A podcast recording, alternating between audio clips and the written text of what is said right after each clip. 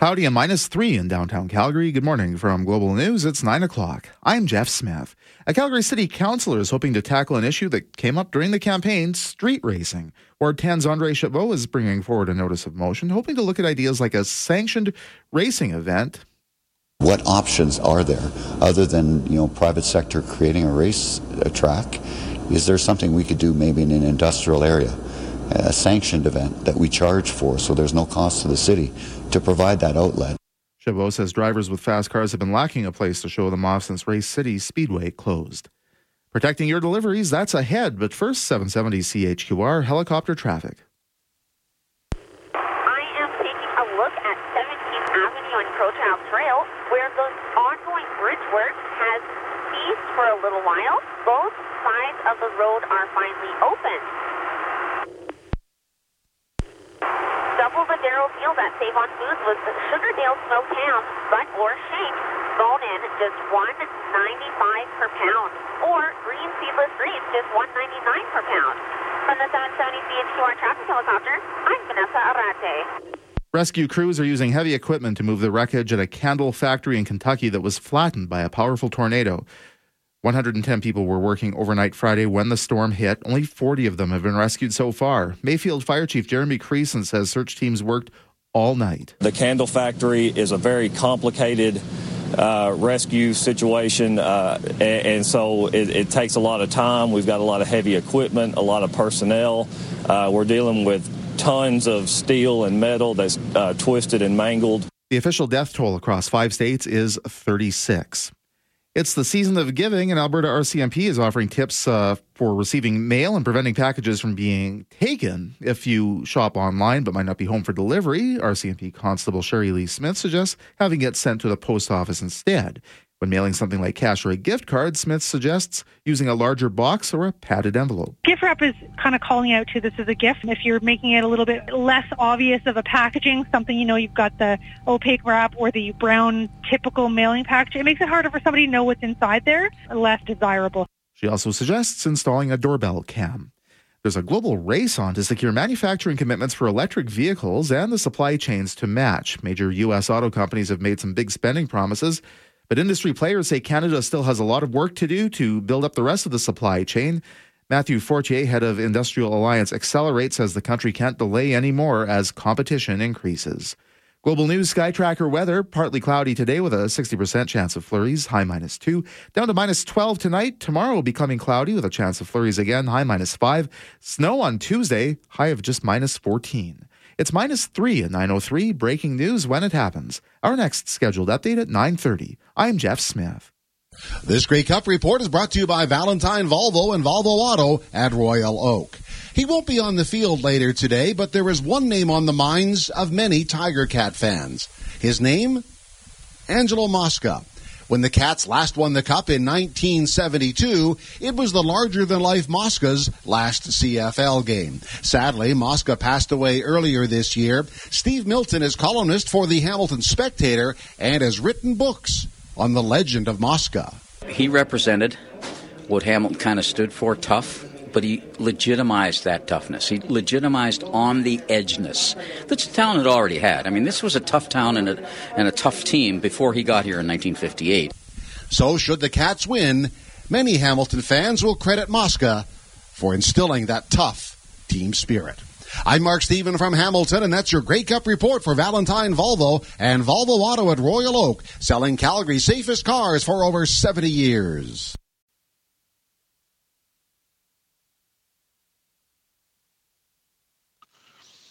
Good morning and welcome to Let's Talk Gardening. And we are sitting on December the 12th, and we actually have some, a little bit of snow, which is actually kind of nice. It kind of cleans it up, gives it that Christmas feel. I know we've been having Christmas down at the garden center since about uh, mid October or so, and we start setting it all up and, and getting going. And uh, and it, uh, it, it, I'll be honest, it, it feels like the Christmas spirit when you're inside the store. Lots of great stuff, but once you go outside, we've been having that nice warm weather and uh, no snow, and uh, but now with this, it uh, definitely brings it a little closer. And we're only like what is it like t- 13 days away? Crazy. less than two weeks, um, and then that's Christmas Day. And I will be here. I guess I will be here on the Boxing Day. We'll be doing the show live, so um, we can talk about all the fun stuff that's going on. And this time of year, what we're going to chat about is uh, we're going to do some tropical plant stuff. We'll do the seasonal plants with Jen. She's going to call in, and we have Myrna Pearman um, from Chinridge um, Birdseed. She they're going to call in, and we're going to chat about uh, our little feathered friends throughout the winter, which is uh, always a popular topic. So if you have some questions and things you'd like to join me, um, you can call in at 403 974 8255. And that is the talk and text line. So um, we'll be answering text as well. And uh, so feel free to send me pictures, give me a shout, whatever you like to do. Um, phone calls are always good, easier to get in at this time of year um, compared to when you're trying to call in in July. I always feel bad sometimes through the summer. We have so many callers and it's hard to uh, to get through, and I can't always answer all the questions. So at this time of year, I'm able to get through most of them, and we have a little more time to uh, answer your questions. 403 974 8255. And we talked about some propagation. Um, a lot of people like to do that over the winter time when you get ready to start cutting your plants down. And uh, if you've got your geraniums inside, you're sort of growing them as house plants, things like that. So we'll be doing a few of those segments throughout the, the winter as well. And uh, one thing, again, I've talked about before is the snow farming.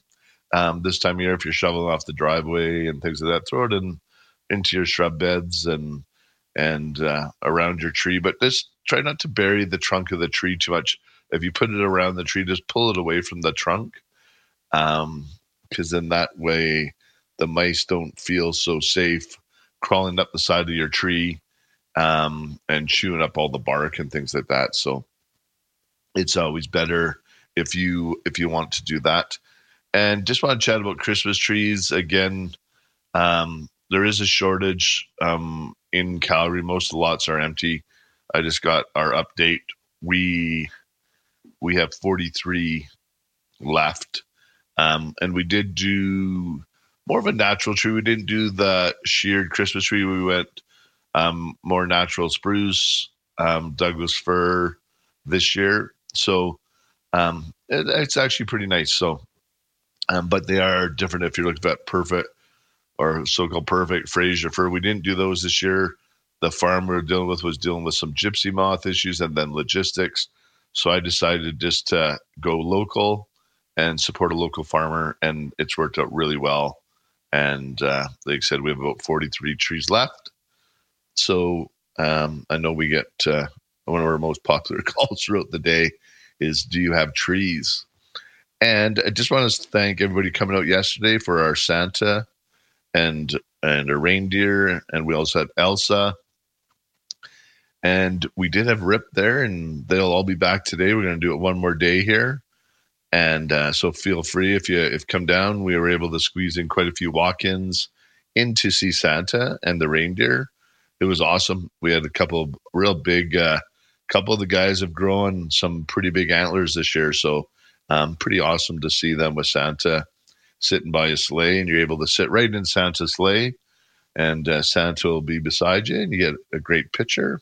And uh, so, anyways, if you'd like to join us down at the garden center today, we'll be doing that again today. And he always brings a few extra reindeer just to, so everyone can see them and things. So it's pretty cool. I'm just going to go to the phone line and we're going to bring Jen up as we do every Sunday morning. Good morning, Jen. Hello, Merle. How's it going? It's going good. What Yeah? a what a great day yesterday. eh? Can you believe that? I know I'm still uh I think I'm still buzzing from that. I was I was thinking maybe I was tired this morning from yesterday, but I think I'm still in the buzz mode. I It's know, and actually, I know I was uh, pretty excited. I actually, and I, and I'm not a sleeper inner, but I, I must have been tired, long not. day. And then I s- like I wake up, I look at my clock, it's like eight oh seven. I'm like, oh my god! Whoa, that's late for you. That's like lunchtime. I know. I, I was just like, Wow. what, what's going? on? I did go to the hockey game last night, so maybe that's why I was. up. Oh, you had a full day. Yeah, yesterday Yeah. was it was it was so fun and it was very energetic. It was very uplifting. I would say um, people were so grateful and uh, just having fun with it. And the kiddos were. It was so great to see kiddos and. Oh. and oh And, yeah, it was and just a big shout out to Starbucks and Sobeys who did help us out, um, supplying and Wallace and Carey Absolutely. supplied us with all those great treats and fresh hot coffee. So we'll have that again today. So That's awesome. yeah, um, yeah. we're ready. We're ready. We're with, so with ready. a little bit of snow now, it's going to add that little bit of a magical. Santa was phenomenal. Anyway, watching him fly in and Yeah. brought his reindeer down. Wasn't that? And I just heard you mention too about the the antlers. That's that was that was fantastic. I don't know which reindeer that was, but uh, right, we, you and I were talking about Yeah. the names. I don't know which was which out there, but oh my gosh, that was just just he, he- cool. he has one that always doesn't make it in. Um, Oh. his name is Trump, and he, but he's he's great with the people. He's the guy who falls asleep on Santa's lap. He's kind of a fill-in sort of thing, and oh, uh, Merle. Oh, Merle. yeah, Blitz Yeah. and alias Trump. Uh, um, so, so- swinging it back around. yeah, exactly. No kidding. That's probably not the Oh yeah, no, go. it was uh, it was great, and and Rip uh, was getting some great attention out there too. Get people getting photos, and I guess and husband Elsa? getting Rip. Elsa, oh yeah, well that was what I because Elsa was with uh, us in the greenhouse, so yes, um, yeah, so it was so fun to watch that. Uh, Elsa's fantastic. we um Uh, they were wondering why we didn't have Elsa outside because she likes to make it frozen. But we thought we'd let her warm up with the little girls that want to visit her. Oh, She's uh always outside in her frozen place, so we thought we'd let her warm up. So I think she was kind of appreciative of that for a change for her because she's so. usually freezing everybody up in her little Well, magical wonderland. it's the only way we could get snow inside is if we had Elsa there, right? So Absolutely. yeah, And- yeah, it was. Yeah, Uh, and it's so funny. Some of the little girls, they didn't. You want to see Santa? Nope. Where's Elsa? it's true. It's very They run- true. Run in and see Elsa, and uh, yeah, and yeah. Elsa's raising money for a friend of hers and family member that has CF, so cystic, cystic Cystic fibrosis. Yeah. Yeah, so you can make a donation there, and you get a picture with Elsa.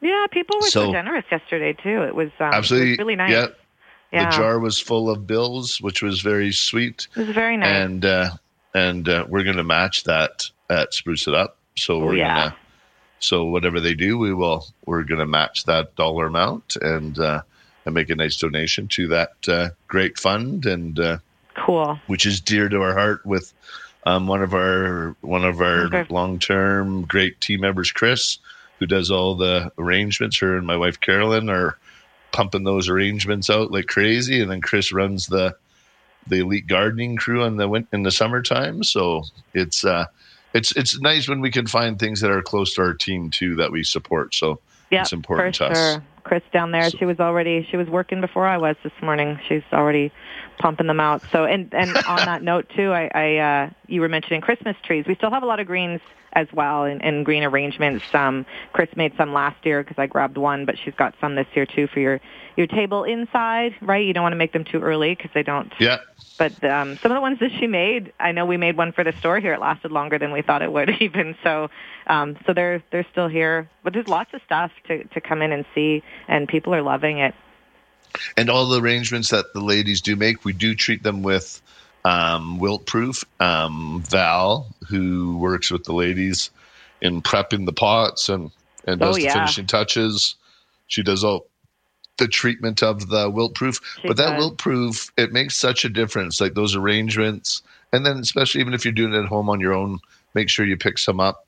Um, you spray it on, and it's an anti-desiccant. So um, if you bring those greens into your house, um, they won't dry out like that. They'll just stay nice and moist for a long, like triple the time. So Yep, yep. Valerie's very specific about that. She makes sure that gets done. So yeah, soak yeah. some in. I know I, I moved a few. I was putting some in a car yesterday for a customer, and after I didn't have my gloves on or nothing, I just you, you get that wax feeling on your on your hands. now you're anti-desiccated. You're fine. yeah, my my, winter, my, my, my hands have never been softer. So maybe, Yeah. maybe maybe we can we can sell that in there too. We'll we'll we'll, we'll spray people's hands with wilt proof and well, for I'm hand- my skin face. I don't know. This winter. Whatever works. like they do in like they do in the mall, right? When you walk through the mall and they and the ladies are sometimes there with the with that cream. They go, "Oh, here's this special Just come cream run from." people with wilt proof. Hey, um, really quickly too. I know we've been getting some comments on the social media because I know we have somebody who's been keeping everybody up to date on what's going on, including the sittings for Santa. So I just wanted to throw a shout out to Lisa. She is the one who's actually running that social media Yes. almost exclusively, and so she has all those ideas. She's on top of it. She's answering things, and so yeah. So shout out to Lisa. Did She's it- doing a killer job. Absolutely. And she added some more spots to that. It was going quicker than we had planned because we didn't want to jam them in so tight where it was too tight. But Yeah. we did find we'd had some a little extra time yesterday, so we added some spots today. If you want to to go to our Eventbrite, and that's you can find it on Facebook or Instagram, Yeah. and it's Eventbrite. You can buy your tickets. And if you don't buy them, you can we can try to squeeze you in on walkthrough. But if you want to secure a time, you can go to our Eventbrite and do that as well. So Easy. Yeah. yeah. So um, let's let's maybe touch on a few plants since this is a gardening show. Yeah. And um, so poinsettias. um, Poinsettias. You've you've had it sitting in your house for a long time, say for a week or so, and you have that foil wrap, and you keep pumping water in the pot. Oof. And yeah, Yeah. Oh, that Um, stressed me what- out just thinking about that. I know. So what what, should, what how should we look after our poinsettia? well, I mean, if you really love that foil wrap, that's fine. But when you're watering your poinsettia, I would take that off so you can watch the water drain through. Otherwise, if you leave it sitting on the pot and you water, there's a good chance you have a good puddle sitting at the bottom there because it will hold that water, and um, you're going to flood those roots with with wet and kill your plant. Absolutely, and they're one that they wilt when they get too wet, right? Like fairly quickly. Mhm. So it and it and I've seen it so many times where people that oh no, it's wilting, so they add more water, yeah and, they, sure. and then all of a sudden it's just soggy, and it yeah, just. and But it's they're a hot mess. Yeah. yeah, so they're they're a cactus, um, so you can let them dry out almost to the point where they're just starting to droop just a bit, similar like a peace lily. You could use it like an indicator plant. Mhm. It'll just just just the leaves will go down a little bit, and that's the perfect time to water your poinsettia. Yeah, they get a And, little uh, moody, and it's okay to to let them do that. I mean, not all the way flat, but yeah, you're right. No, just, just a little. just yeah, Just just that little. little bit of little wilty. It's because it's so easier to add water. Once you get them too wet, it's really hard to take them away. True like you can't get the water Yeah. um, out of it. Um, I guess unless you uh, go out there and uh, and squeeze the squeeze the pot, maybe I guess you could do that. I don't know how well that would work, the Merle. Charmin commercial, eh? Yeah. squeezing the squeezing the poinsettia. I'm still stuck on Um, the wilt proof and spraying people coming in, but we won't. We won't. But I just like that idea. yeah, to make sure Val doesn't make sure Val didn't take that to heart. That- if you're walking by Val and Chris, people. Yeah. yeah, I'll, I'll absolutely. Yeah. Um, but and don't be afraid if you are doing your own greens. We do have the full selection of of pine, spruce, cedar, um, and lots of the bling, the the Mhm. this what do you call those things? Like we have the birch do you- sticks, um, the picks. Sorry, like the berry yeah. picks and and things like that. So we have, but don't be afraid to go in the back and just ask Chris. She loves to share her knowledge and uh, her great design For sure. ability to um, share with you to give you some advice on building your own because that's that's a lot of fun. I know Lisa loves that when people send in pictures on our Instagram when they share Mhm. what they've taken home and they and they've done it and it's uh and it's it's just nice to see. So, but if you need a little help, a little advice, because sometimes you be a little intimidated, you just want to do that. Um, Yeah. just don't be afraid to to do that. yeah. So I actually I just got a picture. Someone just sent me says, "Hey Merle, you'll Huh. have to expand to see the big buck that was down the street from you yesterday in Oh. Shaughnessy. Got my phone. Yeah, this big, huge buck is Really? cruising through. Uh, he must have been getting a little jealous. He heard the reindeer were down there. Maybe he was going to head down to to spruce it up. he was looking. He needed the map. We changed the road, so maybe that's yeah, it. he's applying for a job with Santa. Sorry, Yeah. we don't take whitetails. It's only reindeer. Sorry. that's cool.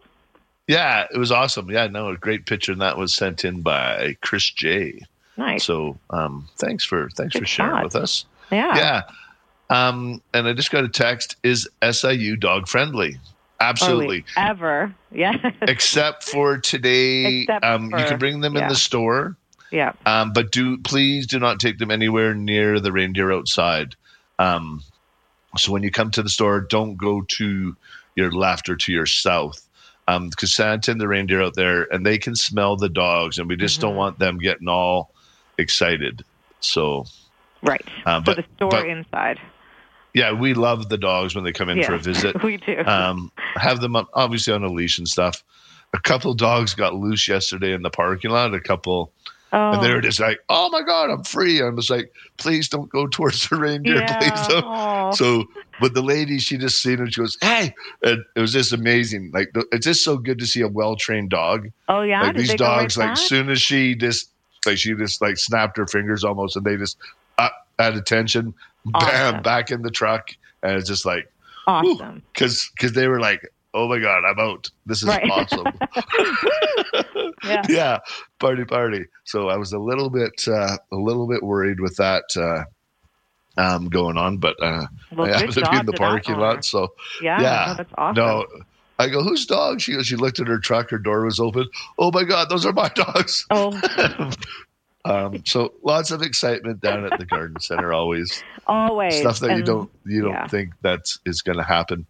Um, so what other kind of Christmas plants that that you guys got? Because I I go through there and I just think, oh my god, like these are you have lots of great little plants. So yeah, what what other so kind of things do you guys well, got?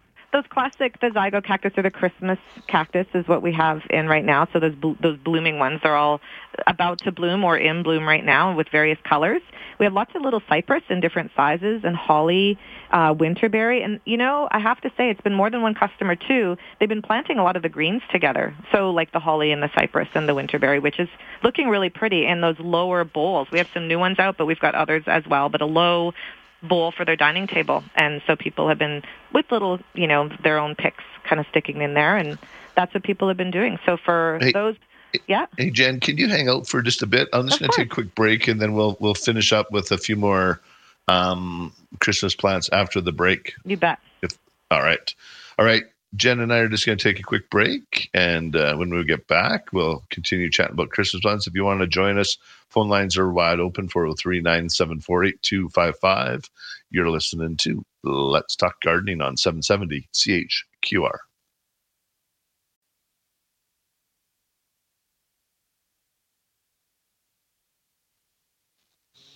Welcome back to Let's Talk Gardening. And Let's Talk Gardening is brought to you by Spruce It Up, Calgary's Christmas destination.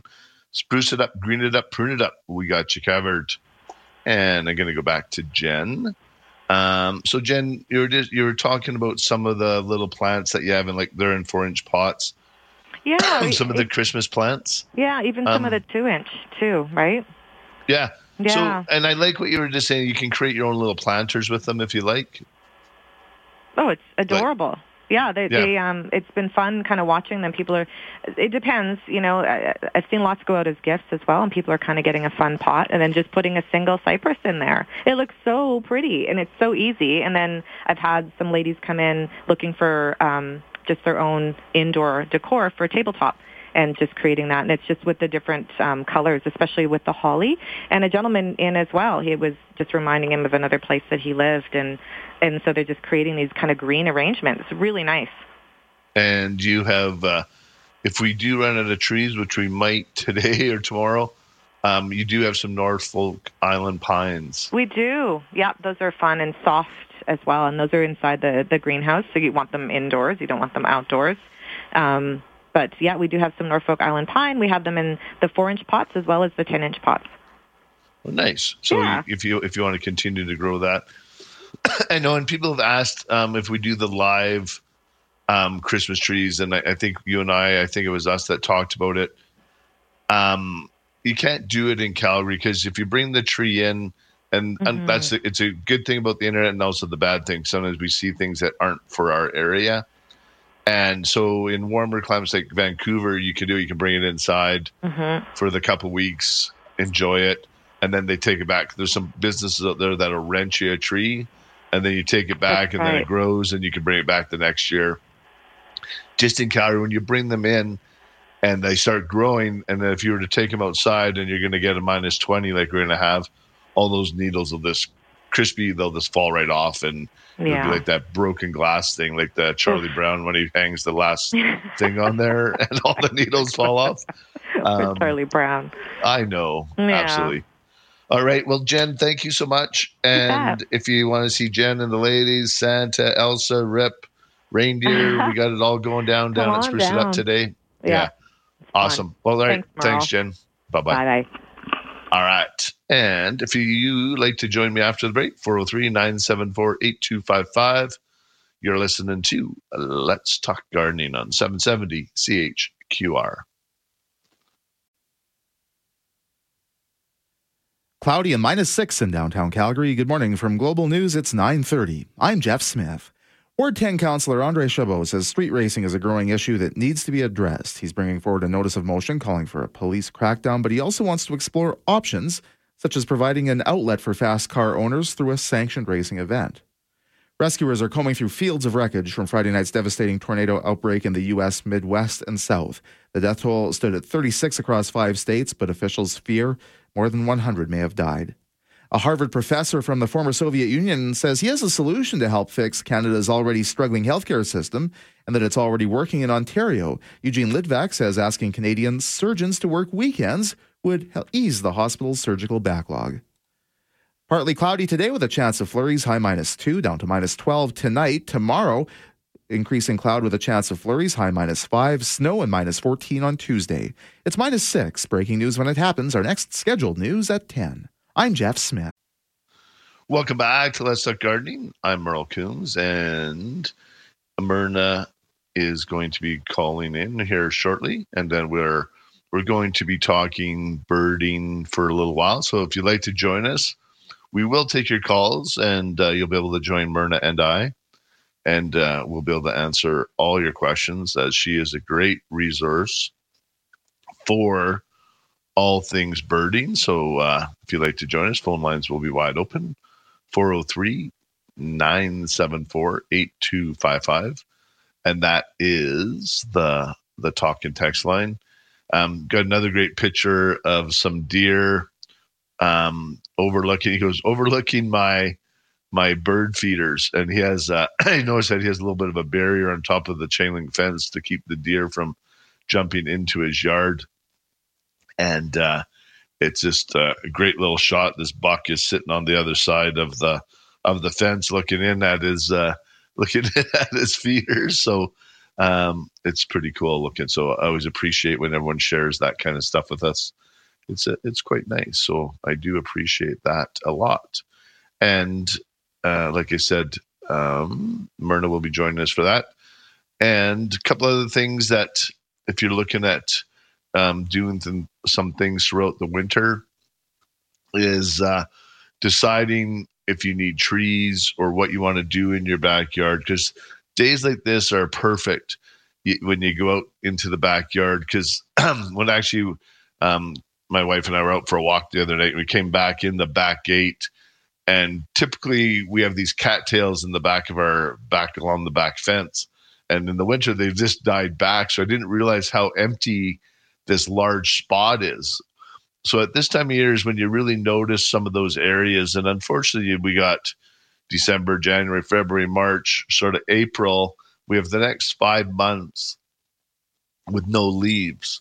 So these are the kind of times if you do want to add a little privacy or a little accent maybe an evergreen here or there um, maybe a nice mountain pine or things like that right now is a great time to get that plan together. And you look and you can also um, conrad who we have on our team down at spruce it up he is a graduate landscape designer out of guelph university. He's phenomenal. Knows the plants very well. And so if you'd like to uh, book a consultation with with conrad he'd be more than happy to come out and work on your design throughout the winter. And we do do the full 3d renderings which is really nice. He can fly you through your yard after the design. You kind of see what's going on.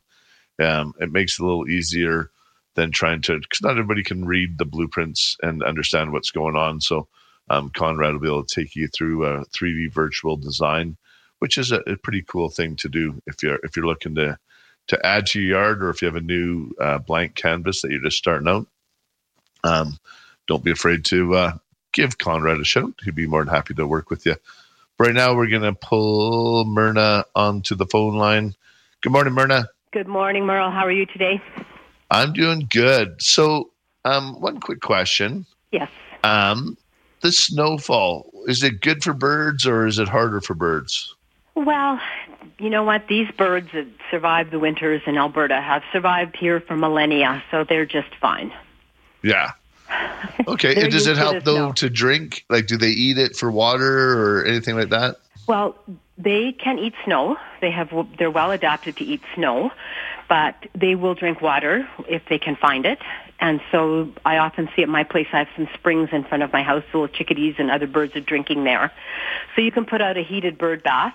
They will come and drink at it for sure takes less energy to have a sip of water than to take a gulp of snow and have that you know snow melt inside their system. Yeah, so, well, yeah, they will that, the reason I was, of it. Yeah, the reason I was asking is because um, Santa has us as assistants for him because he's busy with the kids and stuff like that. We um, Brad's out there filling the buckets with snow every hour, kind of on the hour, to ensure that the that the reindeer have moisture and water to eat. So they just love eating the snow. They get so excited. Like he comes in with these buckets of snow, and Brad's putting them out. And these reindeer, they they get so pumped up, they think they're getting a big treat, and they they and shove they their face.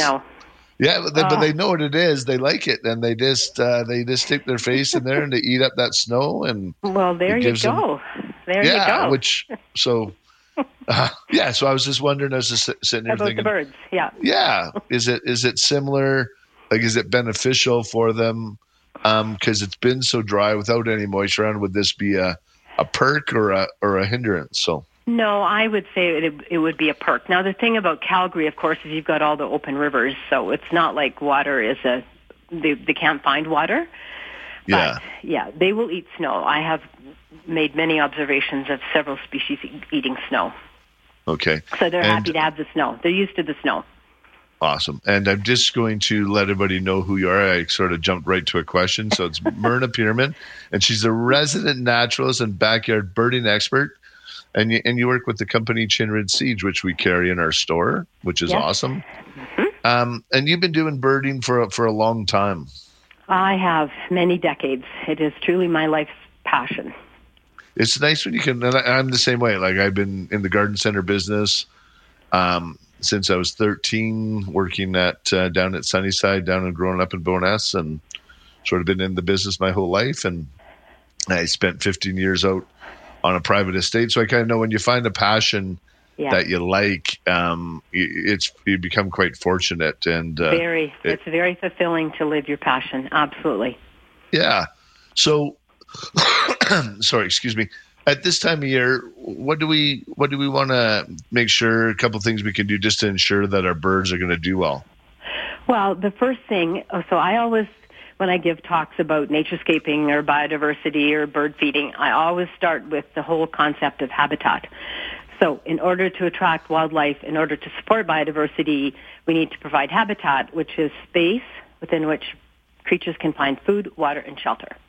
Yeah. We've already kind of talked about the water thing. So they're fine to eat snow, but they will come into water. But food is critically important. Now, we, so offering good supplemental food, the high quality food like Chinridge has, is the number one thing. So sunflower seeds, shelled or unshelled. Peanuts, shelled or unshelled.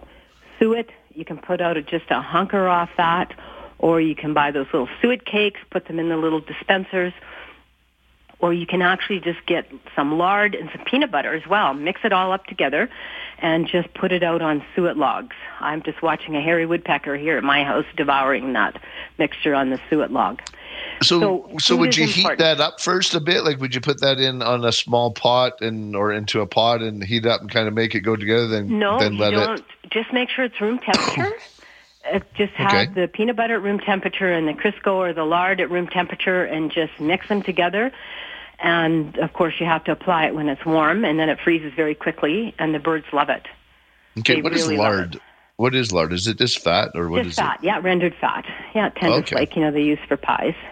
it? Yeah. Now, there are some people that feel that the vegetable shortening Crisco is not really healthy, but lard, which is the pure fat, is certainly healthy for them. Okay. And when you do these little things, you get rewarded so much with the birds that come into your yard, right? You create that reality TV, I like to call it, um, in your backyard, looking through the window rather than watching um, The Bachelor. You can watch the, the Yes, The days of our woodpeckers outside. The birds, yes. yeah, which is, Um, I, I would say, is much more entertaining and better for your soul. I would say much more fulfilling. Yeah, much more fulfilling. Absolutely. So we talked about food. Now maybe we should just talk about shelter Yes. because it is winter and shelter is super important. So if you look out your in your yard on a beautiful sunny day, you'll see that the little chickadees and the woodpeckers are can be high up in the trees. They're feeding in the in their winter territories. So even though you have the birds come to your backyard bird feeding station, that's not their only food source, right? Birds are smart. They have large winter territories. And so they'll be happily feeding in the high treetops. But when the wind comes along, then that's a different story. It's so cold for them. They Yeah. all drop down and they will feed lower. And so this is where shrubs come in. Shrubs are very, very important because they will provide that shelter from the, the elements. Now I'm watching no, that makes chick- total Yeah, sense. Yeah. So it's good if you can have a coniferous tree or two in your yard because the tight form, of course, cuts the wind and birds will, will hunker in there if it's not too cold out. If it's really, really cold, they'll go under the snow.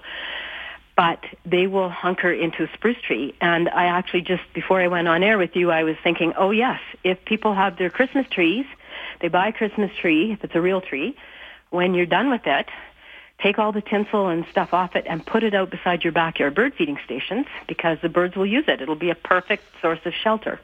Yeah, I remember uh, like winter. it was five or six years ago when you were on with me, um, and we were chatting. I remember us talking about that, trying to create some habitat um, for for the birds if you didn't have anything, and and you suggested we put our trees outside after you take them out, and Yeah. and you get to procrastinate a little bit. You say, "Honey, I'm not just being lazy. I'm not just not taking it to the to the Christmas tree depot. I'm Yeah. I'm, I'm creating a habit. I'm Yeah, creating. Look at me. Look at look at what I'm doing. so you So have to be, find a positive. What's that? You have to find a positive, right? Of course, of course. Yeah. No, it's a great idea. I mean, it is. It's not even an excuse. It's a good idea. Awesome. I just also wanted to mention that if you have your bird feeding stations on the north side of your house during the winter, especially if they're exposed to west winds, that can really be hard for the birds because, of course, they have to keep their little gas tanks full.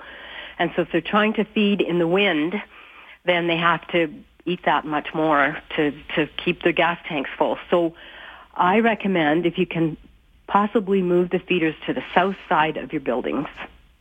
Okay. So hopefully you have a window where you can watch from the south or the east and just having them, giving them that added warmth on a sunny day and shelter out of the wind is critically important. And one last thing about shelter is from predators, shelter from protection from predators. I have sat on my deck here and watched the sharp-shinned hawk just come in and pick a chickadee right off the bird feeder. But I have this cotoneaster shrub. And so the chickadees have learned that they take the sunflower seed and they go and eat it in the cotoneaster tree. Yeah. So any little shrub is super important to protect these little birds from predators. I mean, not that the predators don't, you know, they have to eat too, but it is just an added uh, yeah, you don't want to set them. up. You don't want to set up the predator station for them and, Not and feel like you're you're baiting them for the Yeah. for the hawks. Hey, Yeah, I got to take a quick break, so I'm Yeah. just going to put you on hold, and then we'll come back. We'll we got a few texts, and uh, we'll see if we can get a couple callers to call in as well. Um, so Myrna and I are going to take a quick break. Uh, if you'd like to join us after the break, 403 974 8255. You're listening to Let's Talk Gardening on 770 CHQR.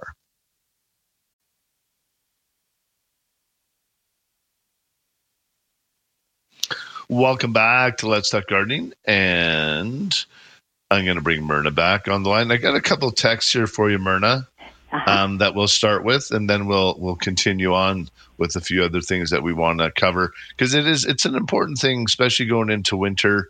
And they're also great Christmas ideas if you're looking to to get somebody um, something that a gift that keeps giving. So we'll we'll chat about that as well.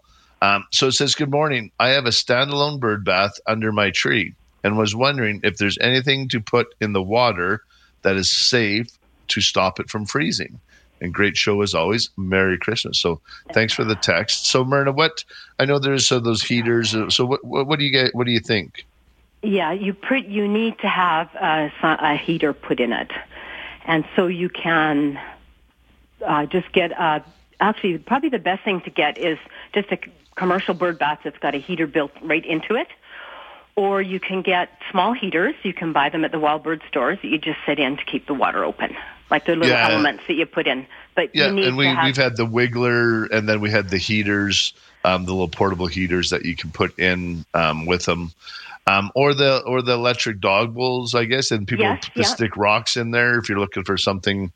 I, we just yeah. found it really hard to find. We've been trying to source a reasonable priced electric heater, and we've had a hard time. So it's been really oh. hard for us to to to source some. So um, we're we're, we're going to be on that mission again here, but it's been so hard with the supply chain, and then out of the states, they're just getting eaten up down there. That there's seems to be not a lot available for us up oh, here. Okay. Well, hopefully then, uh, yes, just a dog water dish, and put a big yeah. rock in it the key is to have the water no deep, deeper than about an inch above the rock so the birds can sit on it and bathe.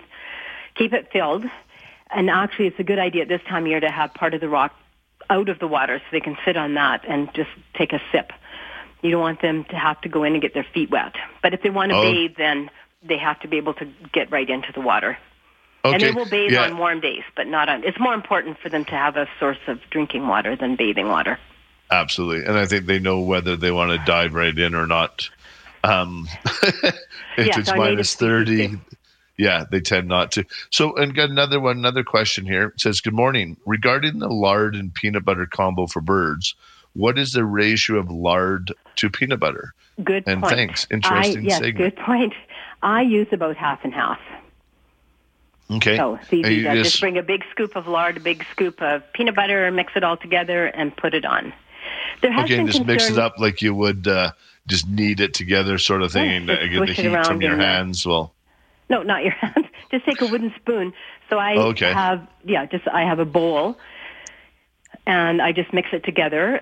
But once the supply of peanut butter or lard goes down, if you have the, a jar of it, then you can just put one, you know, ingredient in the other and just mix it right inside that jar. It's not really rocket science, but I use half Yeah. and half. There has been Okay. concern about peanut butter choking the birds. I think that's unfounded, but it Okay. is. It's still. They really do love this peanut butter lard mixture. well, I think it. it, it I guess some people maybe think because it's you know if you put a little bit too much peanut butter on your sandwich and you kind of get that it sticks to the top throat, of your yeah. mouth and you're like Yeah. uh, which is never good. Okay, I got another question here. It says, "Can you ask Merle if the if um or ask Myrna if the price of bird seed is going to be keep going up this winter? Because I know the last couple of years there where there was a shortage last year, and the price did go up a bit, and then logistics. But the nice thing is." When dealing with Chinridge too, which we do, is it, they are local, so we're we, yes. we're kind yes, of eliminating the. and that's and that brings me. That's a good segue into don't buy the junky bird seed. Right, don't buy the stuff from the hardware store that's full of Milo or millet, and sometimes they even have wheat or oats in them. None of our birds eat that; it just is wasted on the ground. So you can use the mixtures like the shelled seeds, so no mess m- mixtures, and so it's expensive, but there's no waste, so the birds Yeah. eat it all. And the first And- person, and I see so many people coming in and buying it, and they just um, they understand it because at first it seems expensive, but it's so much better. You buy that great big bag. It looks like you're getting a great deal. You get a big bag for 18 bucks or whatever it is. Yeah. And you fill it in, and more than half of it is sitting on the ground. Yeah, and then you have that mess of, of stuff in the ground. Yeah. And with this, they eat all of it. And whatever goes on the ground, the sparrows get, the bigger birds take it out of the feeder. So it's it works really well. Yes, absolutely. It, is well worth the extra money to buy the good quality seed. In terms of price, I'm thinking there are supply chain issues as well. It is great that Chinridge has sources much of their material locally, so that's great. Um, But there's some so things I you guess- can't, like the peanuts and things like that. They're just they're not growing here. So it's yeah, no, certainly. But So with some the, of the in terms things of the have to sunflower come. seeds, so I just say stock up now. uh, get as much as you can, and just store your seed in metal garbage cans. That's the ideal way to store them. Squirrels can't get in, water can't get in. They can. They'll last a long time if you just store them that way. and cool and sorry to freeze outside. They're like if you had them in the garage or something like that. That's if it's fine. unheated, Yeah, totally that's fine. fine. Yeah, totally Okay. fine. As long as they're Okay. waterproof and squirrel proof. Okay, and when I oh, I, I, actually the picture didn't come in. I had someone uh, sending me a picture. It says, "Hi, hey Merle, this is Fred. He lives in the River Valley in Lethbridge. He intercepts me on my morning walk and grabs a peanut or two. Love your Aw. show. I didn't get the picture, so maybe if you could try to resend that. And Probably a chickadee. yeah, I And and, I that is- got. Go ahead. Go ahead. Oh, I'm just No, saying chickadees will will readily learn to take seed out of your hand, and I just think that's the best experience that anyone can ever have, especially for children. There's just no experience like it to have them have a little chickadee land on their hand and take some seed. Actually, yeah, we should try that at the store because we do have because we have Brad has the bird f- um, feeders going pretty steady Oh, um, in the back by our perennial house. Actually, that'd be a that'd be a fun little segment, and uh, if Lisa's listening, and maybe we could do that on our social media. We'll do it on Instagram. We'll uh, Yeah, it takes well- a while well- for them to to learn to do that, but once you've got them, once they know you're a food source and no danger, they will readily come in and take seed out of your hand. It's a wonderful thing. Okay. Okay, and uh, here's another question. It says, "Good morning. I have a hanging bird feeder, but my question is, the food I use in the summer is probably not best for winter. What should I switch to? Might have missed the suggestion. I noticed the I'm chickadees sure. love to sit on the front tree. Um, but if you're using the sunflower, and this is Yeah. just, I think I could probably, um, it's good to use year round. Like that's a great year round quality bird seed. Absolutely year-round quality bird seed. Nuts year-round. Suet, you don't want to serve the.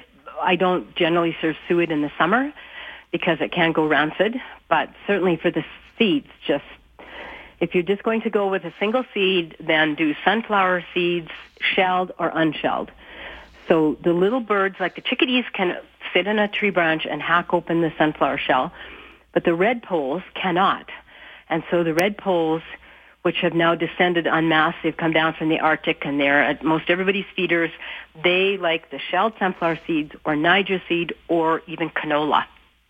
Okay. And Chinridge has the Bird's Choice Heartland Finch. So that finch seed is good also for the redpolls. Of course, they're finches. Okay. And here's one more question. It says, is shortening the same as lard to mix with peanut butter to feed the birds? No, shortening is. Oh, I'm not an authority on shortening. I believe shortening is vegetable fat, vegetable oil, and lard is animal fat. So just use the Tenderflake. You know, just get the lard if you're worried at all. Now, I have experimented with Crisco this winter, and the birds love it. Uh, but I'm not sure that there are some concerns about human health eating Crisco. So I'm just putting that out there. So if you're worried about it, just get lard, the tender Just flake. plain old, just Good old lard. old, good old lard. Melted And I- yes. I think, um, hey, Renee, should I just keep going till the 58? And I, okay. Yeah. I'm sorry. I went over my one and then Renee just said we can just keep going right till the end. We got lots of texts coming in, so we might as well, we'll keep this going if you're good, Myrna. Yes, I just don't Um, want to forget to tell everybody about the upcoming Christmas bird count. Okay, why don't we do that right now? We Okay. got kind of a in between, and then that'll take us to the end. And then if you hang out till after the break, we'll we'll do a few more. Um, we'll do another segment or so Certainly. on birds. It seems to be quite popular today, so that's great. Okay, I'm happy to do that. Okay, so I what, what want- what's on the bird count? Yes. So every year, a Christmas bird, bird count is held around Christmas time.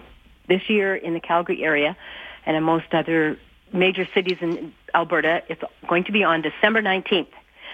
Now, it's important for people to participate in the Christmas bird count because it is the longest running and largest bird census in the world. It started, it has a super interesting history. Our, some of our ancestors and some of the pioneers, of course, that settled this country loved to kill things. And so they actually had a tradition called the Christmas side hunt. They go out Christmas Day and shoot everything they could find. The group that came back with the biggest pile of dead things got the prize. In 1900, there was a fellow by the name of Frank Chapman with the Audubon Society said, well, you know, I really disagree with this practice. How about we go out and count the birds instead of shooting them? Thus started the Christmas bird count. It started with just 27 people, 25 counts across North America. Now there are tens of thousands of people around the world that do this count. And so I really encourage people, you can get out and walk in the woods and count, or you can just count at your feeders if you go on naturealberta.ca, that's naturealberta.ca, under the events tab, there is a listing of all the bird counts throughout Alberta, and there, there's a link there to the contact person. Awesome. So these circles are 24 kilometers across. There's a count coordinator who gets everybody, you know, he knows where everybody is. Sorry, Myrna, I'm going to take a quick break. Okay. Sorry, I just got a break for news and we'll finish up. Sure. But um, people can, we'll, we'll, just, we'll mention the website right when we come back. We're going to take a quick break for the news. You're listening to Let's Talk Birding on 770 CHQR.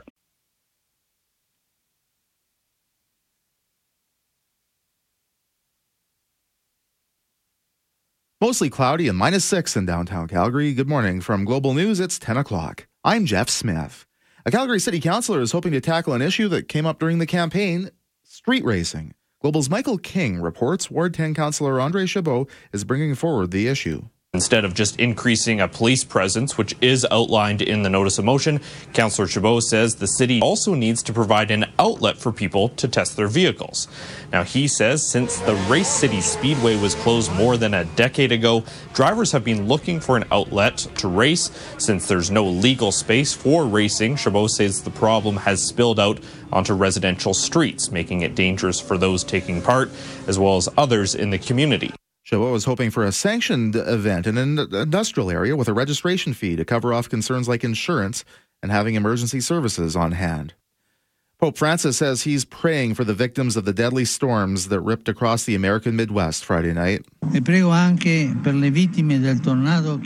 The death toll stands at 36 across five states, but officials fear more than 100 may have actually died. In fact, Kentucky's governor is warning his state's death toll alone could top 100. Rescuers in an increasingly bleak search are picking through the splintered ruins of homes and businesses, including a candle factory that was bustling with night shift employees when it was flattened. Authorities yesterday reported rescuing 40 of the 110 people in the building at the time. But by today, Governor Andy Beshear said it would be a miracle if anyone else were rescued. The federal Liberals are slated to use an upcoming update on the health of federal finances to provide more details on proposed tax measures of luxury cars, planes, and yachts, and another measure on foreign owned vacant homes. Bruce Ball with the Chartered Professional Accountants of Canada says some of the measures are supposed to kick in on January 1st leaving businesses little time to prepare for the changes. Finance Minister Chrystia Freeland will deliver the economic and fiscal update on Tuesday. Some research going on globally is looking into using psychedelics to treat mental health issues. And one Alberta company is looking at this as a commercial opportunity and banking on the use of synthetic psychedelics becoming the next big thing. CEO of Psygen, Danny Motika, tell, uh, says psilocybin mushrooms brought him out of depression. As we progress and we kind of accept that these substances can be used in a context and the benefits outweigh the harms, you know, this whole movement in taking a drug that has been considered so dangerous, when we start to accept that maybe all of that has been untrue, we need to kind of look at prohibition under a completely different lens. Motika expects to be licensed in 2022. Anne Rice, the Gothic novelist widely known for her best selling novel Interview with the Vampire, died late yesterday at the age of 80. Her son Christopher announced her death on social media. Her most famous work was first published in 1976 and later adapted into the 1994 movie starring Tom Cruise and Brad Pitt, and it's set to be adapted again as a TV series next year. In sports, Grey Cup Sunday, the Tiger Cats are playing in their home stadium in Hamilton against the defending champion Winnipeg Blue Bombers. You can catch it on 770 CHQR. The pregame show starts at 3. NHL, the Flames lost to the Bruins 4 2. Global News Sky Tracker weather partly cloudy today with a 60% chance of flurries, high minus 2. Down to minus 12 tonight. Tomorrow becoming cloudy with a chance of flurries, high minus 5. Tuesday, snow and a high of minus 14. Wednesday, sunshine and minus 10. It's minus 6 at 10.04. Breaking news when it happens. Our next scheduled update at 10.30. I'm Jeff Smith.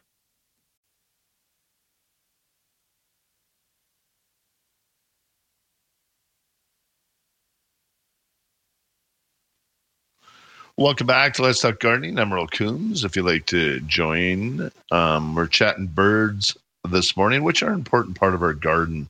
So it fits really well in the garden. And uh, and we'll chat about what kind of plants maybe to plant to help with birds. And uh, Myrna was just um, telling us about the winter bird count. So maybe we'll just rehash that out a little bit and and get the website again because that's a fun thing if we could all participate in that and uh, and discuss um, all the birds that are in our great province here and then all over the world. So um, Myrna, so one is fill us back in on on uh, on the website and sort of yes, uh, certainly. a quick little version of how we can participate in that fun event?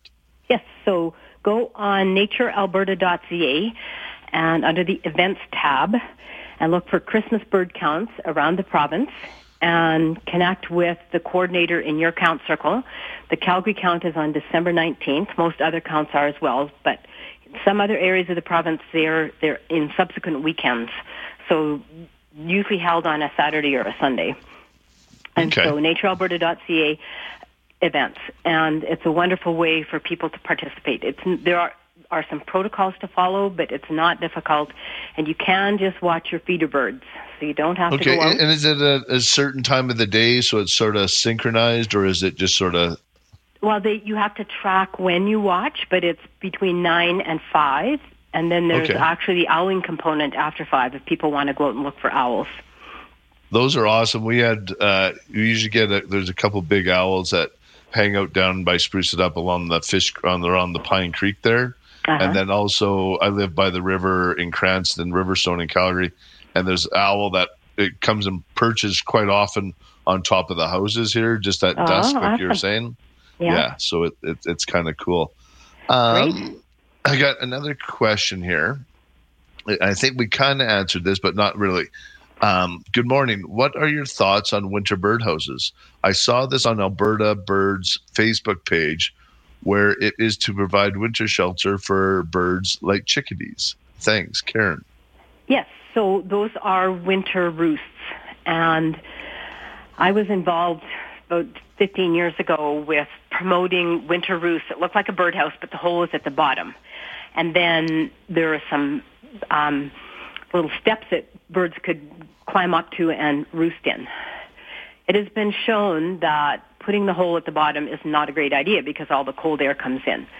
So in most cases, birds can find their own roosting areas. One of the most important roosting spots for many of our cavity nesters and even many small birds are old natural cavities. So if you have an old dead tree in your forest and it's got a hole in it, that cavity will be used as a motel room by chickadees at night. So it's a good idea to just leave those old dead snags up. They're very important. The other thing you can do is you can put out a birdhouse or just leave your birdhouses in your yard. And it's been found that chickadees will actually roost if you leave house wren nesting sticks in. So house wrens are little brown cavity nesters. The little male will go around and fill a whole bunch of nests, potential nest sites with sticks. And then the female will come along and choose one, and they will use that to raise their family most people just pull the sticks out of those other nest boxes, of course, so they can be used by other birds. And in the one that they do choose to to complete, the Okay. nest will be filled to the top with sticks. And it has been found that chickadees will go in sometimes and roost in those old house wren nests. So Oh, there's wow. not a specific nest that you can build to put out for the birds in the winter. They they don't use them that often, but natural cavities are more important. so so we don't have to insulate and, and put a little heater in them or anything like that. little condo, a little. yeah, well, I'm. Yeah, no, you don't have to do that. These birds Okay. are tough. They're incredibly tough. Yeah, it always amazes me, uh, even when you see the geese out on the river. Like, I, I'm amazed at the amount of geese, like, around down by the river here. And they're just down there in the water, minus 10 out, doesn't bug them one bit. They just land in the water and, and uh, splash down. They gulp down whatever they're doing. And, uh, yeah, no, it these these creatures are amazing, and I think we were actually going to talk a little bit about redpolls, which is a great Yep. segue into the hardiest bird on the planet is the little red redpoll, and I know many people in Calgary will have them at their feeders now. They nest in the Arctic, and they come down to Alberta and further south for the winter. okay. And their adaptations are nothing short of staggering. So they keep their body temperature, internal body temperature at about 40 degrees Celsius, which is 104 degrees Fahrenheit. Okay. When it gets cold out, they can survive to minus 65 degrees Fahrenheit, 54 Celsius. Sometimes there is a 73 degree Celsius, 169 degree Fahrenheit difference in temperature between their little bodies and the outside air. And what protects them is a 0.6 centimeter, which is 15 64ths of an inch layer of feathers. I mean, that's absolutely staggering that they can survive. So what they do in the afternoons at the feeder, you'll see them just gorging on food, and they have special um, esophageal tracts, and these esophageal tracts get just jammed full of food. So they Wow. it's like this huge intestine inside their little bodies, packed with seeds. Then, if it's super cold, they'll plunge under the snow. They'll make a little tunnel, and then those seeds will digest overnight, and that's how they can survive. They can survive 20 hours without eating as long as those little esophageal pouches are jammed full of food. That's awesome. It is incredible. Um, Myrna, I'm going to take a quick break, and then that way we have some callers after. Okay. We'll take some callers, and uh, and then we, that way we have a little bit longer on the segment to go ahead and uh, and answer some questions, which is Sure. great. Um, and you're listening to Let's Talk Gardening on 770 CHQR.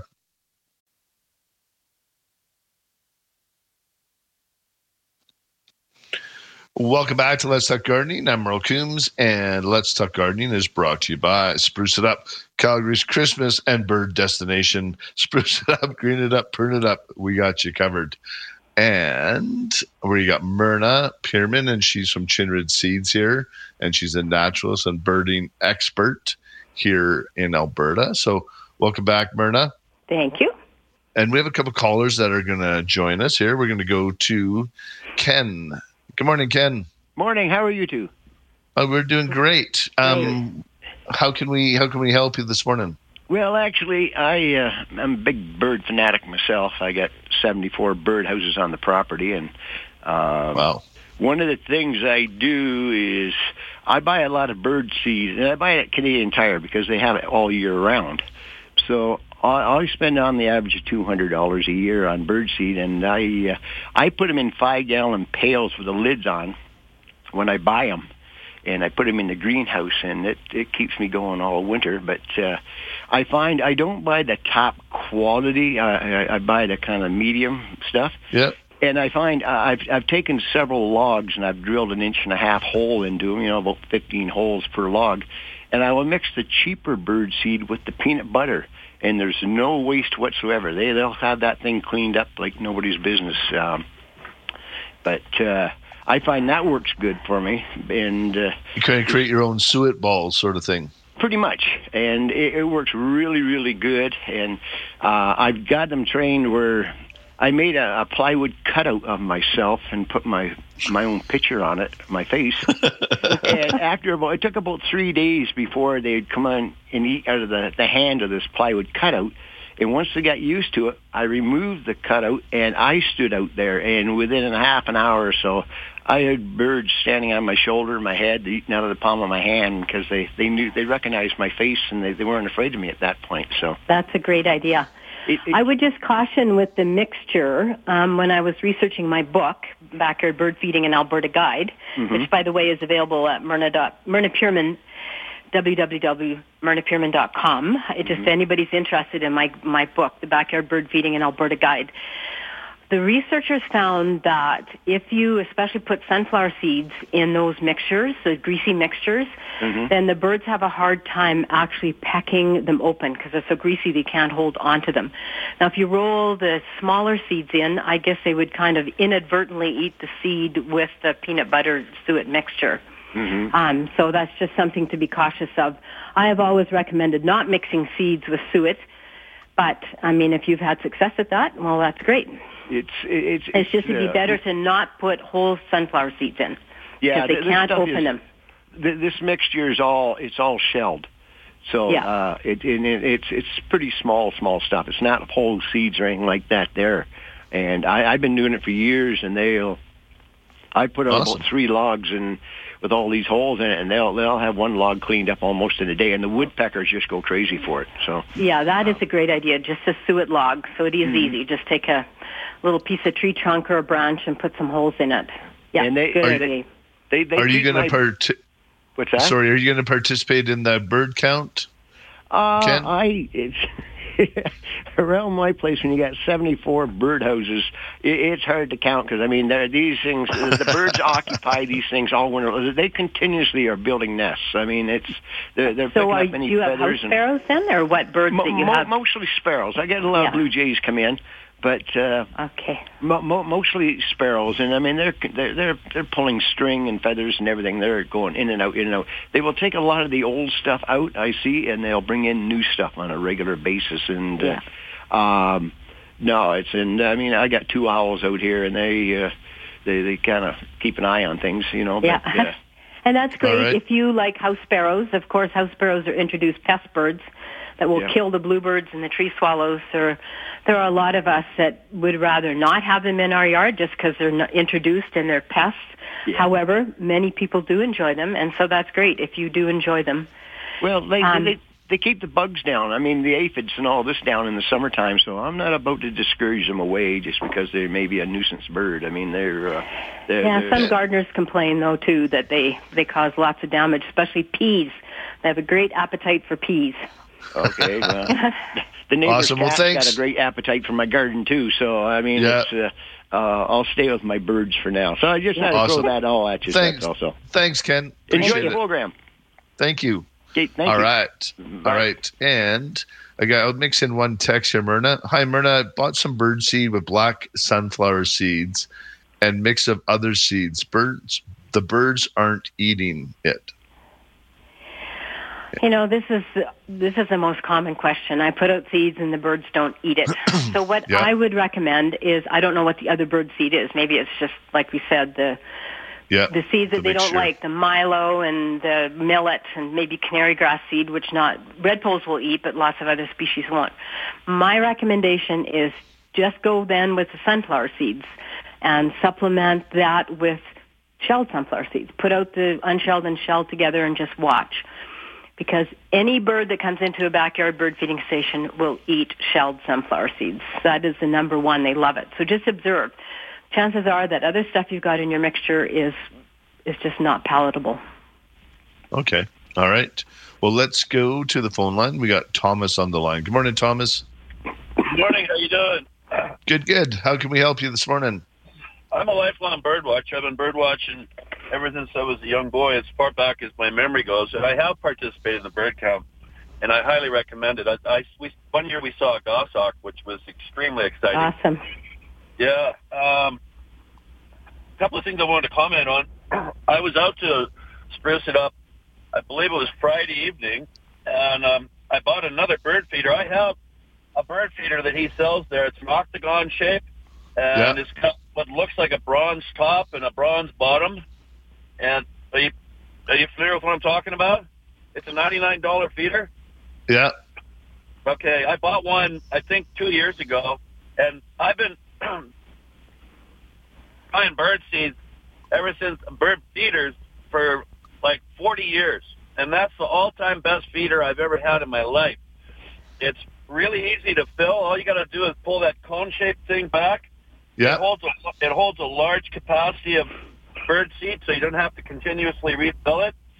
And I hang it right in front of the kitchen window, so the birds fly right up to the kitchen window, and uh, I can watch them right there. It's it's I I would highly recommend anybody listening that's thinking about buying a bird feeder to go out to your place and buy that. That's that's the all-time best bird feeder I've ever seen in my life. It's it's Awesome. highly recommended. And it's and there is nothing better and even if you're not a bird person per se but as a it's a great christmas gift. If you want to just watch like look outside in your yard it's it's so awesome watching birds. Like it's just it's so cool. So. That's exactly And what I did. I bought, I bought my second one on Friday, and I, I mailed it out to my sister in Toronto, who also feeds birds. oh nice. I would You're just like to it's say that's a great idea to make Yeah. sure that you have that these large capacity feeders are a great idea. And do not buy the cheap little plastic ones that flip around in the wind and all the seeds get blown out and the birds can't really balance on. So that's a great idea. It's a good idea to go with good quality. Yeah, it's a very, very good feeder. okay and more- thomas are you you're going to participate this year in the count again or I'm, I'm hoping to. It's been a few years since I have. I'm going to try to see if I can bring my wife along. She's never done that. Good. Well, I, have hope you do. I had a question though. Um, my biggest frustration in feeding the birds is the black squirrels, and Yeah. um, I don't know what to do about them.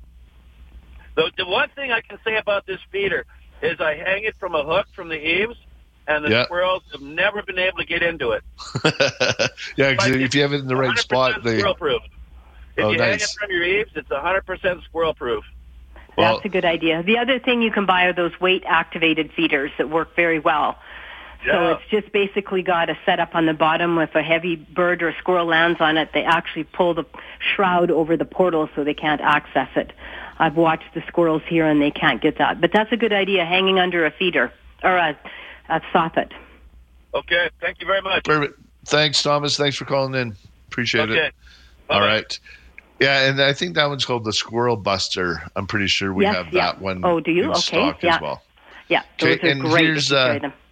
Someone else has sent in uh, a picture. It says homemade bird bath with a garage safety lamp, a pile of bricks, a Pyrex, a Pyrex cake pan, and use the appliance bulb to wrap the light with duck insulation to keep it underneath. So they have it underneath there, and it just heats this uh, Sure. little pot of water. Um, my only thing I'd say, creative. yeah, and the Pyrex actually is bad, but you might want to throw a rock or two in the middle. This thing, I know you can't see it, Myrna, but it's No. uh, like a cake pan. But I- I think if you put a rock or two in the middle, like you're saying, you just don't want it too deep for them to to get Yeah, in they- there. They, has have something to to stand on. The other idea is to get an old, go to the secondhand store and buy an old electric frying pan. That's what Winnie Ellis of the Ellis Bird Farm did for decades. She just had the electric frying pan, turned it on very low, put a rock in the middle, and that was her bird bath for the winter. so that's pretty cheap and easy. yeah. But it sounds like this is a I, very I was creative just way of I, I think of uh, Elmer Fudd and uh, and always trying to get the Bugs Bunny to jump in the pot. yeah. you want to make sure someone doesn't turn it up on you. Um, yeah, well that's true. That's true. Yeah. You have to keep it on very low. Okay, here's another bird question. It says, I pour out bird food into a tray, which robins adore, but it layers, but it layers of snow food and snow. Any tips for maintaining the open food source? And P.S. Yeah, yes, put a- squirrels eat their an abundant of garden because they're happy all at all the feeders. So Okay, so Any- yeah, any an open tray feeder, you just have to cover it.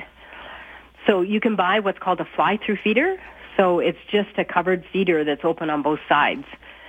And so the birds can just access it without the snow getting on it. That is the issue with the open feeders. And robins will still come into a, a fly-through feeder. Okay. And then here's another question. I got lots of questions, so this is great. Uh, it says about the peanut butter and lard mixture. What do you put it into? Well, then I just mix it together, and just like we had Ken talk earlier, you just put it on a suet log. So you can buy them, or you can just drill holes into a hunk of wood. That's what I've got, and just slather the the mixture right onto onto it. The other yeah, thing we, do, we have we have those logs at, at the store for sale. you? We have a local good. person, um, Tanya and her daughter. They they build these log feeders for us, and uh, yeah, suet log. The other thing yeah. you can do, if you don't mind the mess, is apply it just on the on a tree trunk, a spruce tree trunk. Now it's unsightly because it it Yeah. oozes and it melts. It doesn't look great, but that's what I call bark butter, and lots of species will come and feed right off the tree trunk. okay. Are you able to hang out again for a bit after the break, Myrna? Yes, absolutely. All right. Yeah, we got lots of texts and stuff, so we might as well keep this going. Sure. That's great. Um, all right, we're going to take a quick break. And when we get back, if you'd like to join us, phone lines are wide open 403 974 8255. We'll continue to talk some birding this morning on 770 CHQR. Mostly cloudy and minus six in downtown Calgary. Good morning from Global News. It's 1030. I'm Jeff Smith.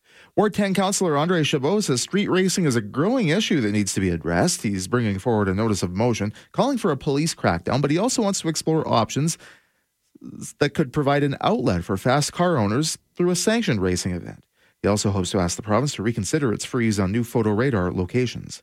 It's down to two as the UCP seeks a candidate to fill Laila Goodridge's uh, former seat in the legislature. Former Wildrose leader Brian Jean and Fort McMurray economist Joshua Gogo are vying to be the party's candidate in the by election for Fort McMurray Lac La Biche. Members are voting this weekend. The by election will be needed after Goodridge resigned to run federally for the Conservatives. A Harvard professor from the former Soviet Union claims he has a solution to help fix Canada's already struggling healthcare system.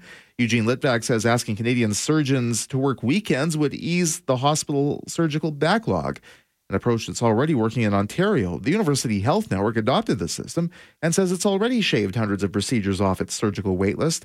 Some healthcare professionals estimate backlogs likely won't be cleared until March of 2023. There's a global race on to secure manufacturing commitments for electric vehicles and the supply chains to match. Major U.S. auto companies have made some big spending promises, but industry players say Canada still has a lot of work to do to build up the rest of the supply chain. Matthew Forche heads an industrial alliance called Accelerate. He says the country can't delay anymore as competition increases. Federal and provincial governments have stepped up efforts with tax breaks and funding, but industry advocates say they also need to do more to boost demand. Partly cloudy today with a 60% chance of flurries. West wind gusting to 40, a high of minus 2, down to minus 12 tonight. Tomorrow, chance of flurries and a high of minus 5. It's minus 6. Breaking news when it happens. Our next scheduled news at 11. I'm Jeff Smith. Good morning and welcome back to Let's Talk Gardening. If you want to join Myrna and I, we are talking some birding. Uh, 403 974 8255. And Myrna, I got one quick text, and then we do have Marilyn on the line. We'll go to her right after this question. It says, Good morning, all. I have a bird question. I have a mixture of pumpkin seeds, sunflower, and cranberries. If the cranberries are finely chopped and placed in the feeder with other seed, are they okay for the small birds as well as the bigger ones? Thank you and love all the information on our sweet feathered friends. Aw. Yeah. What's your thought on that? Absolutely. Cranberries are super fine. Yep. In fact, Chinridge has cranberries in some of their mixtures, so cranberries are a fine offering. I wouldn't they- worry about chopping them up that fine either. The birds know what they can eat, and they can just peck them. So great idea to add cranberries. And pumpkin seeds now, I don't know, they may have to be chopped up or cracked up, maybe in a food processor, because they're pretty, I'm not sure how easy it, a chickadee could hold a pumpkin seed very easily in its claws. So they might have to be pounded up a bit, but it sounds like a good combination. No, nice, and uh, and and that's what I do like about a lot of the new ornamental um, crab apples. Like when people come in and we mention crab apple, they get kind of that that look in their face, Correct. like they think of the old Dolgos and the big mosh pit underneath your tree. Yeah. But a lot of these new ornamental ones, like the gladiator, and uh, there's a few other ones that and the starlight, they're just tiny little berries, very very small fruit but it's great. It hangs on the tree over the winter, and it gives the birds a little snack. They can just go on there, and, and they don't make a mess. They, they can eat them throughout the winter and go on your trees and things like that. So it's great. That's a great idea, and I would highly recommend if that everyone consider putting that in their yard, but those, some of those trees in your yard, because the waxwings will come in. If there's robins or many species, will depend on those berries. So persistent berries are very important food source. So in the, the waxwings, they typically come. They sort of start what January, February, or I had I a know- flock go over my house yesterday. yeah, and that's awesome. Like when they come in, they just come in like a big swarm. They Yeah. eat up, and then they all go as a swarm. Like it's pretty yeah, cool. it's like, incredible. And of course, they love the mountain ash. They may love the these new varieties Yeah, of crab do. apples just as much, but historically they have been, yeah, known to dine Mountain on the ash. mountain ash berries. Yeah. Absolutely. And they're great. They're wonderful to have around. Cotoneaster is another wonderful shrub. I think Yep. I've mentioned this before. Not only does it attract, you know, provide shelter here out in front of my house for my chickadees, but those Cotoneaster berries are eaten by so many different species. I've watched rose-breasted grosbeaks eat them, purple finches, of course the waxwings come in. Sadly, late last summer, the starlings came in and just stripped my tree bare. So that is one issue with the berry trees. Is if we have starling, again, pest species, the European starlings, if they stay late in the season, they'll just strip many of the berries that some of our They native devour species everything depend up, on. eh? Yeah, Yeah. they just clean it All up. right. We got uh, Marilyn on the line, so we'll go to her. Good morning, Marilyn. Um, I uh, live in Sundre, and uh, last year I moved in from the farm and always had lots and lots of birds, and the only thing I ever fed was black oil sunflower seeds. Well, I haven't until just recently been able to get some hooks put up to put some feeders on, and my neighbors all have feeders, but I haven't seen one bird at my feeders and I the one I have at the front is is actually one of those those cheap plastic plastic ones, but it's got perches. But I bought a couple of new ones, and I might have the wrong feeders because they're one is completely mesh, which I thought would be good for the chickadees, um, which I have not seen. And the other one uh, has a mesh, sort of like a mesh front, but it does have a perch on it. But um, and even though they're in places where I can't really see them, they're you know it doesn't look like the seeds have really gone down much. No.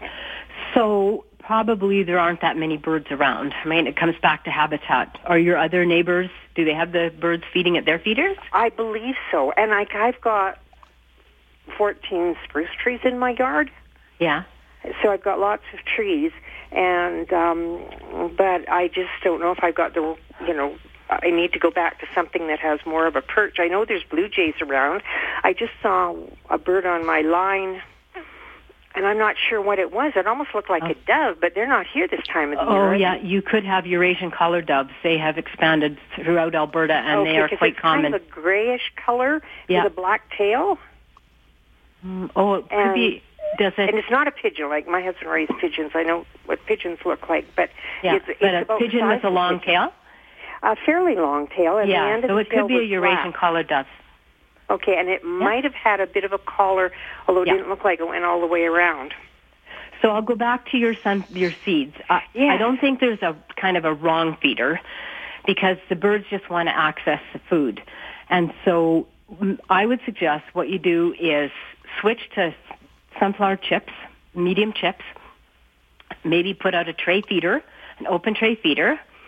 Uh, just put a few in so they'll see it. And also put out a suet log and get the peanut butter lard mixture going so that you're offering both the suet mixture and the seeds. And if the birds are around, if, if they don't come to that, they're not coming to anything. Hmm. So yeah, because like I've always fed black flower sun, Yeah. black oil sunflower seeds, and always had at the farm had lots of chickadees and right. and Well, uh, Marilyn, you're probably having a bit like the neighbors if they've been feeding steadily. Maybe they find that there's a steady supply, and they you have to attract them a bit more, like uh, They like to Myrna's it's here. saying. Yeah, so give them that little bit of uh, that. Uh, you got to tempt them a bit, put them right out Yeah. on that flat display, and uh, and you get set some up of the those. bistro, and and they, I'm sure Yeah. If you've got the sunflower chips, that is so attractive to so many species. And putting it out in an I've, open ne- feeder, I've they'll never see seen it. those the medium sunflower chips. chips. Yes, so that's uh, Chinridge supplies them, and you can get them in big bags. You can get fine chips or medium chips. It's just sunflower seeds that have been chipped. They've been the, the hulls have been removed, and so it's expensive. But the birds don't waste anything. They they love it. They they'll just it's a magnet for bird species, all kinds of birds. Yeah, because it's kind of disappointing. I've got now. Yeah. I now have three bird feeders out there, and no birds coming. No. Yeah, it, it takes a bit. I know Uh, I've yes, had the you're right. same It takes issue time. before. It's just till you get them, till they get to know. Like I said, if they've had a steady supply at the neighbors, they just keep going to where they know. So you gotta, you gotta, you Steal just gotta maybe step them. it up a bit. Yeah, step it up a bit, and then they'll be at your place. All right. All right. Thanks, Marilyn. Okay, thank you very much. Thank you. Bye bye. Bye bye. All right. And we need to take a quick break, uh, Myrna. So we, we'll just do that and we'll come back. If you want to join us, phone lines are open 403 974 8255. You're listening to Let's Talk Gardening on 770 CHQR.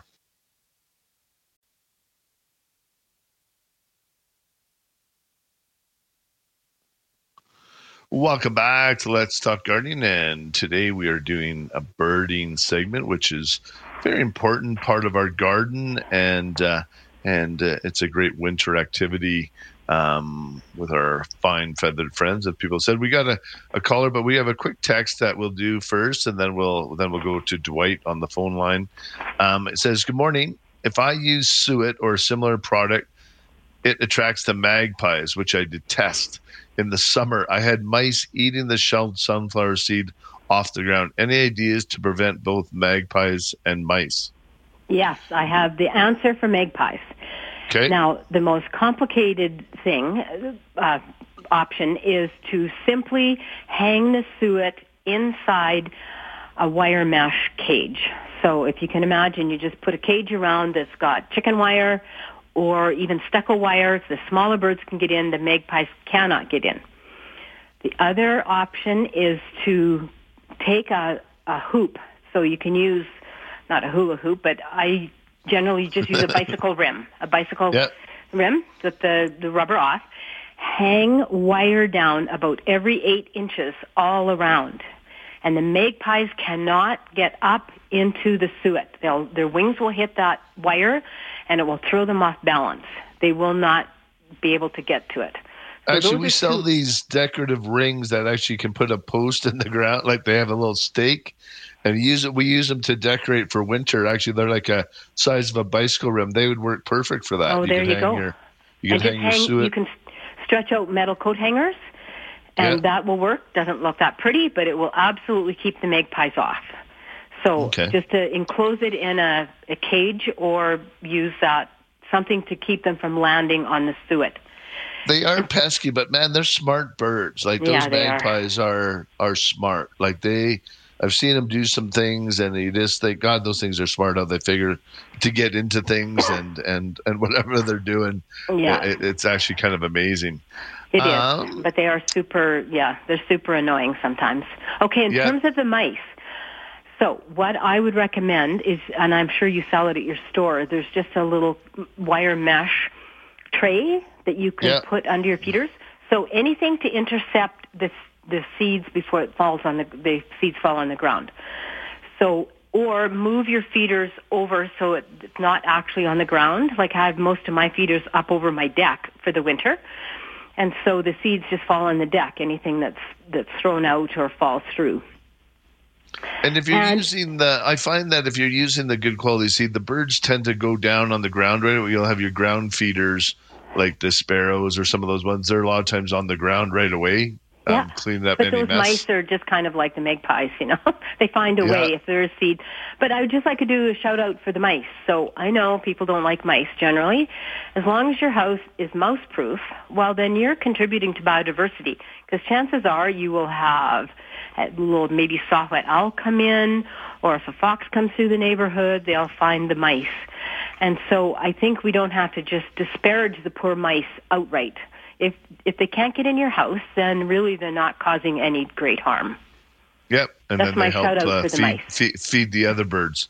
Yes, they're part of the food chain. They're a very important part of the food chain. Absolutely. All right, we're, let's go to the phone line. We'll uh, we'll chat with Dwight. Good morning, Dwight. Hey, good morning.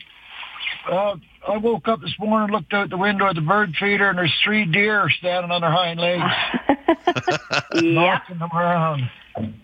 Yes. So, So the only just- way around that is to use like the the same the squirrel buster, the feeders, so they can't lick the seeds out, or put the feeders high enough that they can't reach them. That's really the only option. They are incredibly adept at getting to feeders, and they not only put their feet up, their tongues are incredibly long, right? So they can just get in. And, we do and have these the deer these deer kits. You can get them. They come with stakes and they can pound in the ground, and then you put up this deer fencing, and you can put your feeders in the middle of. Uh, you can create like a perimeter to keep the deer out. Um, that might that might help you out. Depends how how aggressive they want to get at it though, because I've seen them bust through a fence before and things like that. So. Um, like like uh, Myrna was saying, they're very uh, they're very innovative and they're and they're and they're very strong. So they can Yeah, they can go and through a lot of tenacious. things. well, if I put them any higher, I got to get a ladder to fill them all the time. Yeah, unless you can get it on a rope. Some people just have it on a pulley and a rope, and then you lower it and fill it and pulley it back up and hook it to the tree. idea. Yeah, you can create one of those really quite easy. Get one of those little pulleys at the at the hardware store, have a rope hook to it, and just pull it up and down, and and then you're good to go. Okay, thank you. Okay. All right, thanks for the luck. call, Dwight. Appreciate it. Yeah, bye. All right, and Myrna, I'm just going to take uh, one last break for the show, and then we'll finish up. Um, we got lots of text that I'm going to read through, and if we get a caller, we'll go to that as well. Um, but you're listening to Let's Talk Garden on 770 CHQR.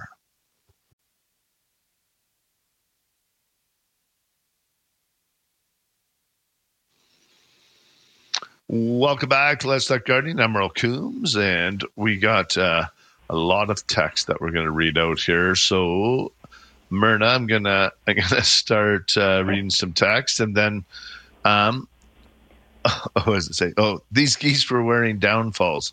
I think there was supposed to be a picture, but uh, oh, I don't see it. It says hi. To the bird store, I use a five gallon pail from Home Depot. Five dollars for the pail and the lid. You can buy the peanut butter um, uh, inexpensive as well.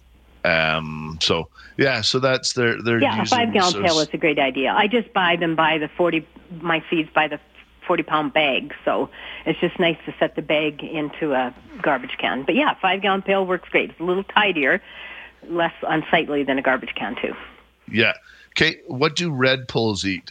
Will they eat the shelled sunflower meal mix, or should we buy the finch feeder food? Okay, so no, redpolls will eat Niger seed, yes, sunflower chips, canola, and canary grass seed. So Bird's Choice has the Heartland Finch mix. I'm sure you carry it. So they will they will eat all of the seeds that are in that finch mix. So they can't open a, a shelled an unshelled sunflower. Like they can't like the chickadee put it on a branch and peck it open. But if the seeds are cracked open, then they can extract the little nut meats.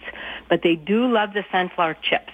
So they'll eat Niger, sunflower chips, canola, and canary grass seed. Okay. There's another text. Like I said, I got quite a few. Have a flicker showing up daily to eat. However, it pecks a lot of our trees. Is that okay for the tree? Well, there are people are having issues with flickers. Not, I haven't heard anything in terms of trees and causing damage, but they can cause damage on buildings. They've caused quite serious damage in Calgary on some buildings. They'll peck holes. Yeah. Yeah, they love going after the new acrylic stucco. Like for some reason, I don't know what it is. Yeah. Um, one of the birds, I know sometimes the, when they're just pecking at them, getting the bugs out of the crevices of the bark is fine. Um, Yeah. The yellow-bellied sapsucker does cause quite a bit of problem with the birch. Right, but it's Um, not here in the winter. No, Yeah, uh, but we so- do get lots of those in the summer, which Yeah. cause uh, Yeah. wreak havoc on some of our birch trees. But I think for the most part, those tree like those ones, like they're not sitting there um, doing big holes in trees. I think for the most part, it's like you were saying, it's more on the houses that we have an issue. Right. And so I would just suggest for the flickers, give them lots of food. So they will turn their attention from the trees to, they can get something easier than pecking away at a tree. So they love suet mixtures and they love the sunflower chips too. They will eat them readily, just gobble them up. I've watched them on my deck here. They just turn their head sideways and stick out that long tongue and just rake in the seeds. Oh wow. Um, Yeah. And I got one here from Don. Don from Nobleford. You're talking about sunflower seeds being the best all-round bird seed, and I agree. However, make sure everyone understands that it is the black oil type that is preferred, not the striped sunflowers. Love the program. Okay, so that's a good point. So way back when, the original sunflower was the striped sunflower. And back in the 40s, the Russians took those striped sunflowers and they did a whole bunch of selective breeding and they developed the black oil sunflower seed. And so when I wrote my first backyard bird feeding book in 1991, it was tough to get the black oil seed. Almost everybody still fed the striped seeds. Now, Yeah. the larger birds like the blue jays will readily go after the striped seed, but that's a good point. The the new developed small black oil seed is ideal. It's smaller, it's got more oil per gram, and it's easier for the smaller smaller birds to open. So I agree. If you've got Okay. the chickadees, You want the black small oil. black oil. Yeah. Otherwise, the blue jays will still go for the striped and the larger birds. Okay, and it says, "Hi, Merlin Myrna. Thirty years ago, living in Southwood, I had a ton of evening grosbeaks. Now in Woodbine for 32 years, have not seen one. I have a heated bird bath, lots of spruce, deciduous trees for shelter, and a fly-through feeder." Um, with unshelled sunflower chips. Do they usually have a small area in their territory? Any suggestions for attracting them to my area? Okay, so the story of the evening grosbeak. Charlie Ellis, who founded the Ellis Bird Farm, back in the 50s, 60s, and 70s, would feed two tons of sunflower seeds every winter to the evening grosbeaks. It was unbelievable. He had hundreds of evening grosbeaks. Then in the 80s and 90s, they just basically disappeared. Nobody knows exactly what happened. Could have had something to do with the spraying of the spruce budworm um, in the east. However, they virtually disappeared. I see a few of them once in a while here at my place. They'll come through. I know there's a healthy population of them down by Millarville, and I'm really happy. There's some people that feed birds down there, and they've got them. So not only were they possibly affected by the spraying of the spruce budworm, but they are afflicted by a mite. It's called a nematocop. They get this knemidokoptic mange, and so their feet fall off. And so they've been hard hit with this, this mange. And so there's nothing you can do to attract them other than do what you're doing, putting out the sunflower seeds. They will eat the shelled and unshelled. In fact, they love to, to crack open the shelled sunflower seeds.